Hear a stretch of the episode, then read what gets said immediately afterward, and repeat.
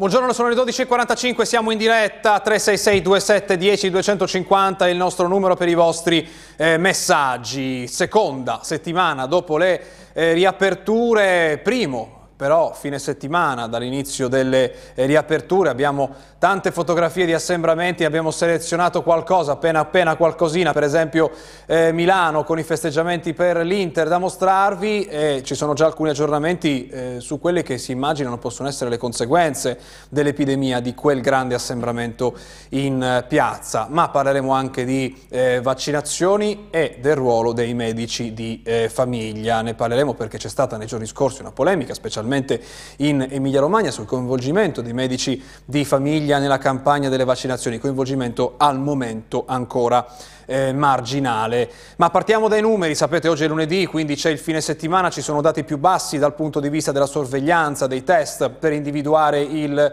eh, virus, e noi dai tamponi che partiamo con l'aiuto del grafico di J D Visual, che con queste barre ci spiega che la media nazionale dei tamponi ieri è stata di duecento, appena duecentosessantatré tamponi ogni centomila abitanti. L'Emilia Romagna ha fatto peggio, ne ha fatti solo duecentoventuno eh, per centomila abitanti, il ventisei virgola cinque per cento diagnostici, siamo un po' di più della, della percentuale rispetto al solito. Le Marche sono penultime nel paese, sono a quota centotrentatré tamponi ogni centomila abitanti, però quarantotto virgola cinque diagnostici. Peggio delle Marche ha fatto soltanto la Calabria con centoventicinque, insomma siamo lì, sempre in fondo alla classifica le Marche anche all'inizio di questa settimana. Andiamo allora a vedere cosa hanno detto i tamponi diagnostici, anche se eh, sono pochi rispetto alle scorse, eh, alla fine della scorsa settimana, ma è fisiologico, lo sappiamo, quando inizia una nuova settimana. L'Emilia Romagna però è seconda in Italia per rapporto nuovi contagi persone testate, il trentasei virgola quattro per cento, cioè circa un positivo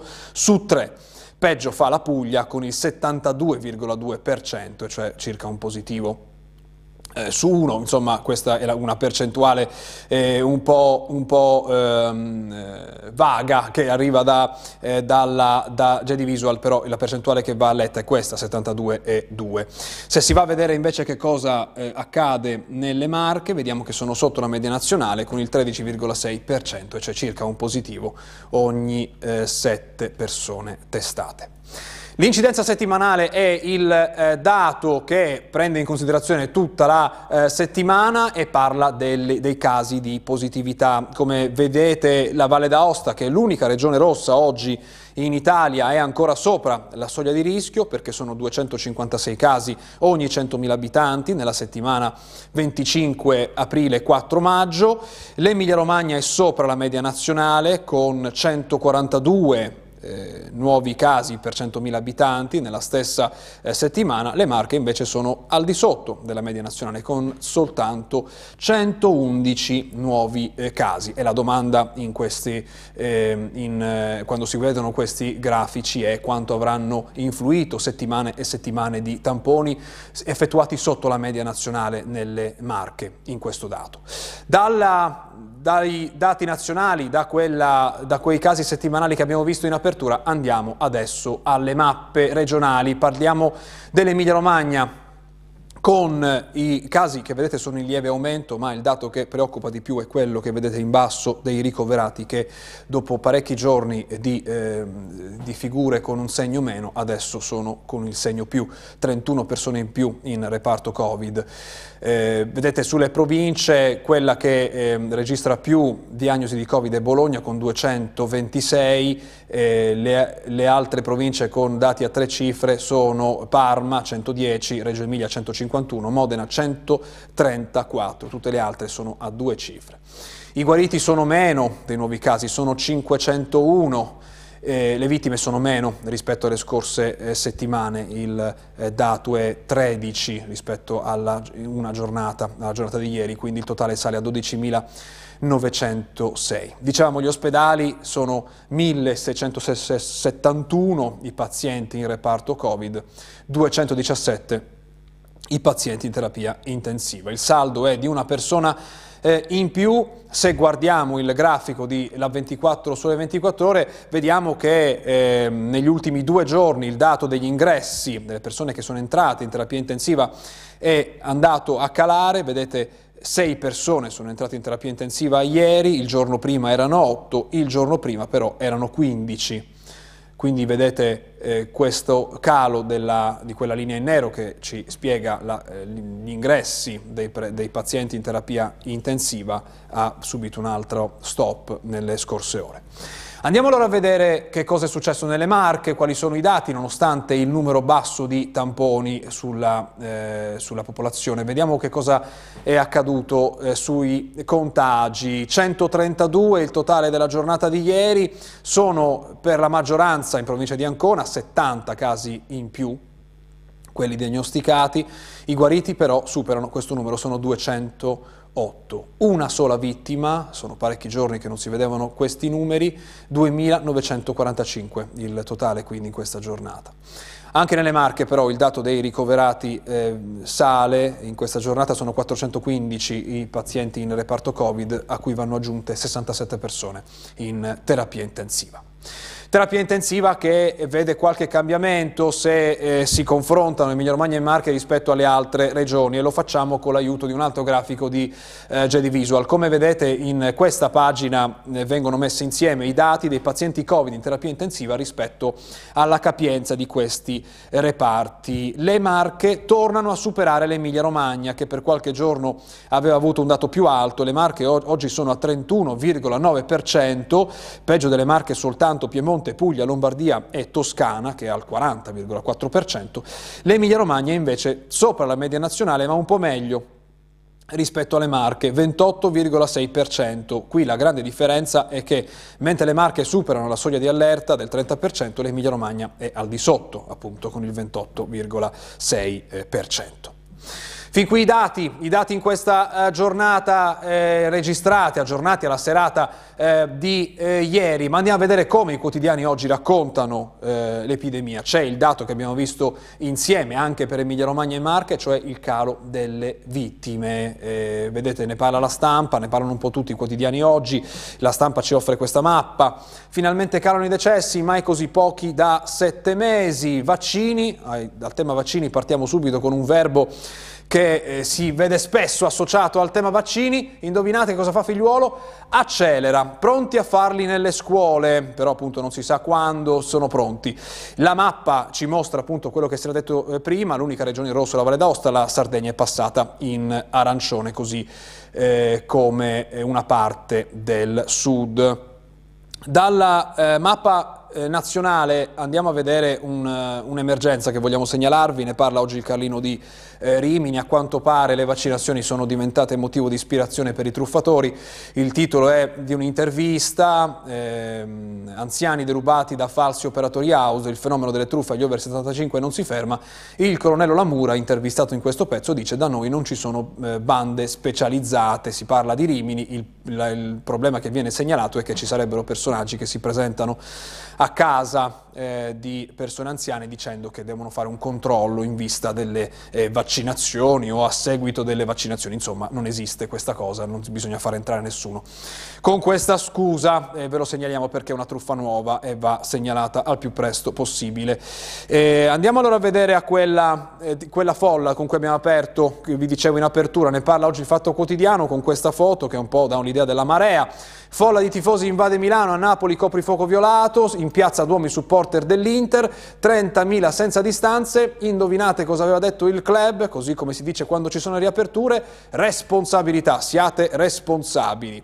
E oggi si fanno i conti, lo vediamo con il Corriere.it, con questa fotografia.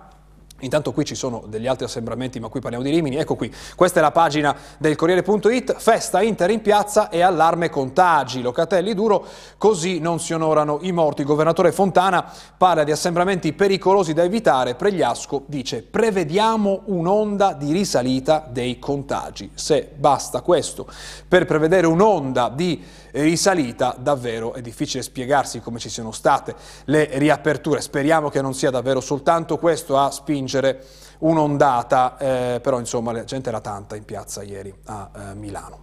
Torniamo in Emilia Romagna, dicevamo Rimini, abbiamo visto le fotografie, ma ce n'è in tutte le edizioni locali. Abbiamo preso Rimini Eh, sugli altri, assalto all'aperitivo, controlli e multe, si parla anche di risse eh, spente dall'intervento della polizia, una ventina di ragazzi eh, sanzionati. È un po' una cronaca di questo primo fine settimana di eh, riaperture. Ma andiamo allora al contagio. Vi abbiamo mostrato i numeri in apertura, ci sono le emergenze che vengono segnalate sulla stampa locale. Questa è Repubblica Bologna, focolai in provincia, allarme nelle scuole. Da Ozzano a Castenaso sale l'indice erre ti, eh, parliamo di Bologna, ma a preoccupare la situazione di molti paesi vicini a Bologna. Da oggi un camper dell'A U S L girerà per fare i tamponi e controllare la situazione. Del camper ci racconta oggi Repubblica Bologna nella sua pagina online con una fotografia di questo camper. Eh, il titolo che vediamo nella pagina online è focolai nelle scuole, oggi arriva il camper dell'A U S L a Ozzano, allerta massima nei paesi della provincia. Questa è la fotografia, appunto, ci si può presentare e fare il eh, test. Se si parla però di, ehm, di eh, contagi, dobbiamo dare uno sguardo anche a quello che accade nelle Marche. Una sola vittima nelle Marche, lo abbiamo visto poco fa, ma i ricoveri aumentano. E questa è la cronaca che viene eh, proposta dal Resto del Carlino, eh, che si occupa anche, ricordate quei comuni in zona arancione rafforzato, la situazione purtroppo non è ancora stata risolta, c'è una certa attesa, leggiamo oggi, nei comuni che sono stati dichiarati zone arancione rafforzate nelle ultime settimane, in particolare eh, Valle Foglia e Montelabate, che sono migliorati eh, come tutto il resto della provincia, si parla di Ancona, negli ultimi due giorni. A rischio anche Acqualagna con una serie di focolai, diventeranno tutti gialli, è la domanda che si pone il eh, Carlino. Eh, andiamo, andiamo allora, cioè, scusa, parliamo di Pesaro in questo caso, non di eh, Ancona. Qui si parla di scuola, torniamo in Emilia Romagna per parlare di scuola. Quarantena, nuove regole nelle classi, non più quattordici giorni di quarantena per i compagni di classe degli alunni delle scuole risultati positivi, ma solo dieci. Il tema lo abbiamo affrontato la scorsa settimana qui ad Aria Pulita con le famiglie che avevano fatto una diffida alla regione per cambiare questa eh, normativa. La normativa è cambiata, quindi adesso la quarantena al buio, diciamo in attesa del tampone, non si fa più per quattordici giorni, ma si fa per dieci giorni. Però appunto tutti i ragazzi stanno a casa, anche con un solo caso in classe, e faranno il tampone alla fine del decimo giorno di eh, quarantena.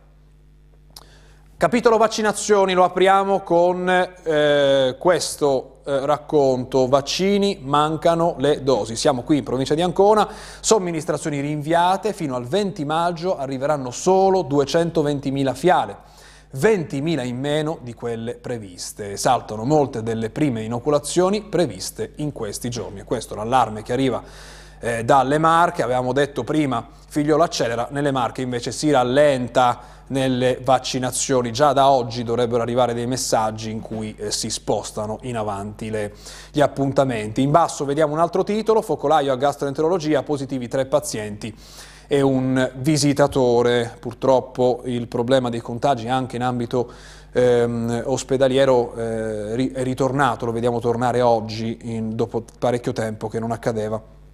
Dalle dosi che mancano eh, nelle Marche vediamo un altro tema che riguarda in questo caso la provincia di Pesaro. Caos vaccinazioni, arrivano i carabinieri, avendo fatto accorrere quattrocentottanta persone per i richiami Pfizer e centocinquantacinque over sessantacinque per le prime dosi AstraZeneca. Ci sono state proteste, urla e rifiuti, poi sono intervenute le eh, forze dell'ordine, e questa è la cronaca di una eh, giornata eh, in, in questo centro eh, di eh, vaccinazioni. È un po' il tema delle organizzazioni, dell'organizzazione delle vaccinazioni che ritorna a far parlare eh, nelle Marche. Andiamo adesso a parlare di varianti però, perché ehm, ci sono alcuni approfondimenti che vi, che vi segnaliamo dalla stampa nazionale. Qui si parla dell'effetto varianti, qui siamo su Repubblica e eh, si cita uno studio di una rivista che si chiama Eurosurveillance, che è la rivista scientifica del Centro Europeo per la Prevenzione e il Controllo delle Malattie, le C D C, che abbiamo imparato a conoscere in queste settimane. Cosa dice? Dice che la variante inglese, che oggi è prevalente nel nostro paese, comporterebbe per la fascia di età venti trentanove anni un rischio di ospedalizzazione triplo e per la fascia quaranta cinquantanove anni un rischio di ospedalizzazione del due virgola tre volte maggiore rispetto alle altre varianti. Il rischio di terapia intensiva invece rimane invariato per la fascia venti trentanove, ma raddoppia per la fascia quaranta cinquantanove. Questi alcuni dei dati che vengono ehm, raccontati nel, nell'articolo che vi segnaliamo oggi su eh, Repubblica. E poi c'è la tragedia India, eh, ne parlano tutti, abbiamo preso l'approfondimento del Corriere. In India quattrocentomila contagi al giorno, errori, raduni, negazionismo, sotto accusa il premier Modi. I dati di gennaio-febbraio avevano spinto il governo a pensare che si fosse raggiunta l'immunità di gregge e i vaccini non fossero indispensabili. Con l'India concludiamo questa pagina, l'approfondimento ve lo segnaliamo è sul eh, Corriere, facciamo una pausa e poi torniamo per parlare di medici di famiglia tra poco.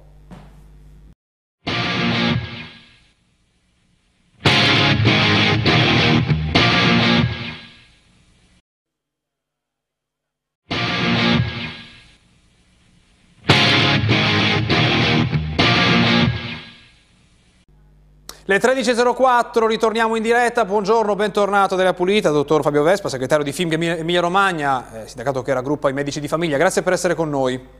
Prego, grazie a lei. Tante cose sono accadute la scorsa settimana che vi hanno riguardati, in particolare un eh, dibattito eh, sul tema delle vaccinazioni a domicilio. Partiamo proprio da questo titolo che è un po' la critica che vi hanno mosso rispetto a un invito che sarebbe arrivato a non fare vaccinazioni a domicilio. Lo vediamo qui su Repubblica della scorsa settimana. I medici di famiglia non usino i pazienti per le loro battaglie, ha detto Paolo Bordone, direttore generale dell'A U S L, a Repubblica, dicendo l'appello a non vaccinare a domicilio non è etico, ma molti di loro lavorano già con noi. Si riferisce ai medici di eh, famiglia. Ci spiega cosa è successo? Ma è una situazione estremamente spiacevole e sgradevole. Eh, noi stiamo vaccinando in tutta la regione, anche a domicilio, in tutta la regione, eh, dappertutto. Mm, il problema è che a Bologna era stato firmato un accordo che non è stato rispettato dalla direzione generale e quindi eh, questo in qualche modo metteva in discussione tutta l'intesa e tutto l'accordo, quindi quello che era il contratto che la mia associazione aveva sottoscritto con la direzione generale. Quindi si è pensato di dire, probabilmente in modo, in modo forse non adeguato, che quel contratto era in qualche modo sospeso, quell'accordo, quell'intesa, ma stiamo lavorando per risolverlo questo problema, ma le dico, in tutta la regione stanno andando avanti anche le vaccinazioni a domicilio. Quindi perché a casa aspetta la vaccinazione a domicilio non deve aspettarsi che sia tutto fermo perché voi state litigando, le vaccinazioni proseguono, ci può garantire questo? No, guardi, faremo tutto in frettissima, ci vuole la buona volontà di tutti, di mettersi d'accordo sul fatto che noi non siamo solo,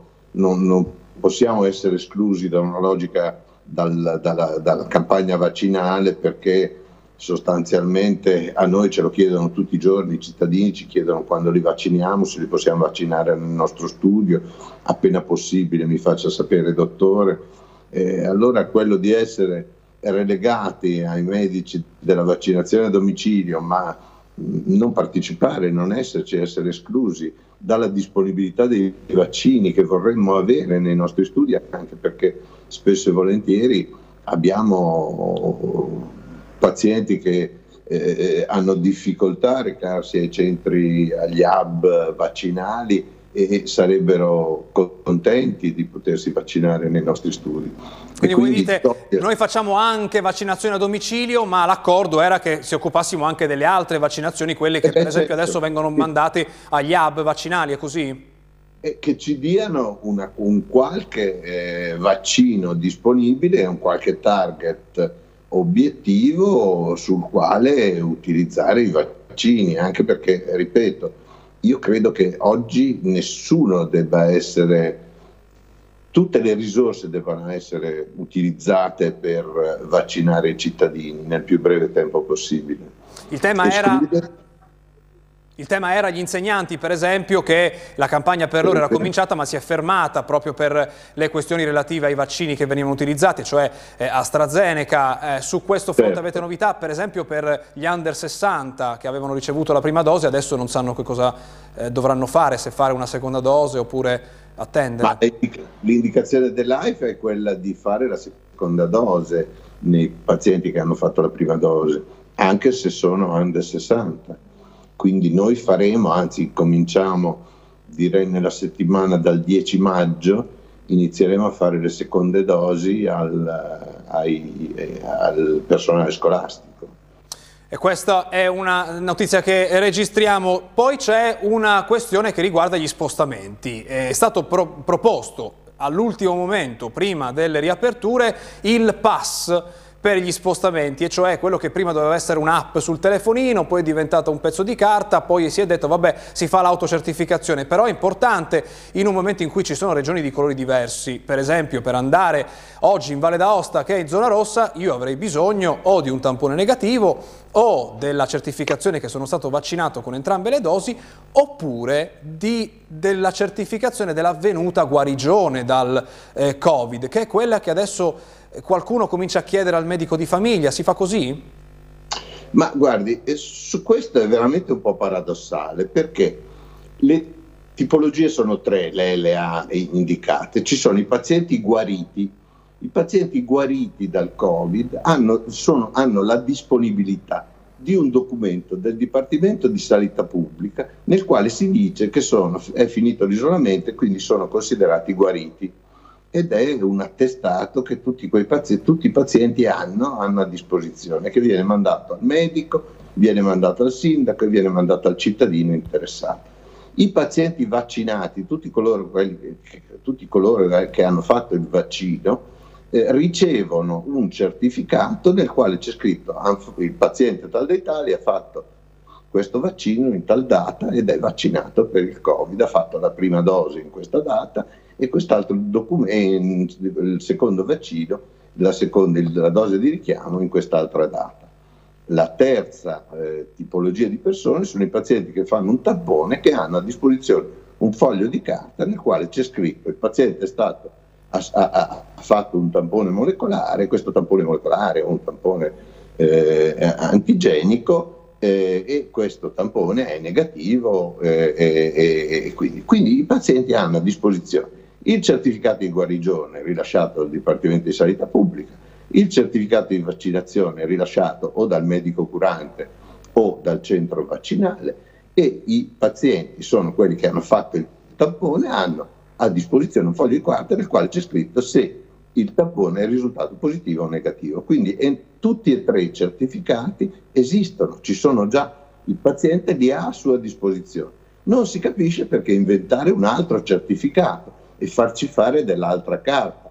Voi capite che tra l'altro questo rallenterebbe tutte le attività di studio ed è del tutto inutile, perché ripeto, questi certificati sono già a disposizione dei cittadini che hanno le caratteristiche che lei ha giustamente e preci- con precisione. Vi stanno arrivando queste richieste, però c'è chi fa queste domande in questo momento, oppure insomma ci sono tante regioni gialle, l'esigenza è, è, è scarsa in questo momento? Di... Per ora non c'è arrivata nessuna richiesta, ma ovviamente con l'avvicinarsi dell'estate molti vorranno spostarsi, molti cittadini si spostano, non si capisce perché intasare i nostri studi per fare un foglio di carta che i pazienti hanno già a loro disposizione.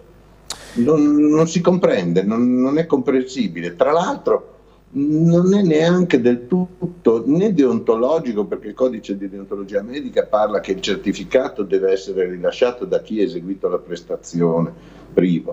E la seconda è che non, talvolta noi non, siamo, non abbiamo la possibilità neanche di certificare se il paziente ha fatto un tampone. Se ha già in mano un documento del tampone che, in cui è stato tamponato, ha fatto un tampone e il tampone è negativo, ce l'ha già in mano, ce lo deve mostrare, e cosa faccio? Io ne faccio una fotocopia, ci metto la mia firma. È una insensatezza burocratica. Noi complichiamo le cose, non dobbiamo complicarle. In questo momento eh, semplifichiamole, facciamo le cose che servono, non le cose che non servono. Da ultimo le cure a casa, altro tema parecchio complicato che però ha visto delle novità nelle ultime giornate, e lo vediamo in questo titolo, e cioè delle nuove linee guida che arrivano ad aggiornare quelle che erano state già aggiornate a eh, novembre su che cosa eh, dare ai pazienti che si trovano a casa con un tampone positivo e hanno una situazione che va tenuta eh, sotto controllo. Eh, ci sono ovviamente tanti aspetti tecnici che non possiamo eh, approfondire, però c'è qualcosa eh, di particolarmente importante sulla quale il paziente deve stare attento. Per esempio c'è la saturazione, se non ho capito male, cioè quel novantadue per cento come soglia eh, a cui porre attenzione.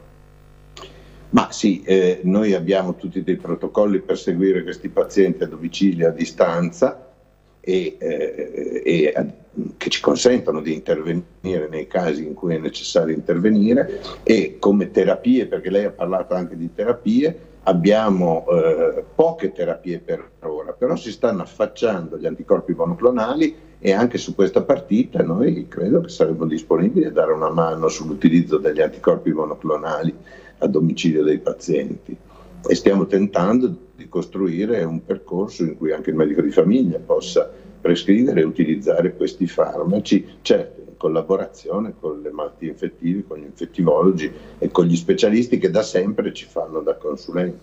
Da ultimo arrivano dei messaggi sulle vaccinazioni a domicilio. Possiamo dire non c'è più questa, questo appello ai colleghi di non vaccinare a domicilio, anche in provincia di Bologna non c'è questa richiesta, diciamo, è stata ritirata, possiamo dirlo così?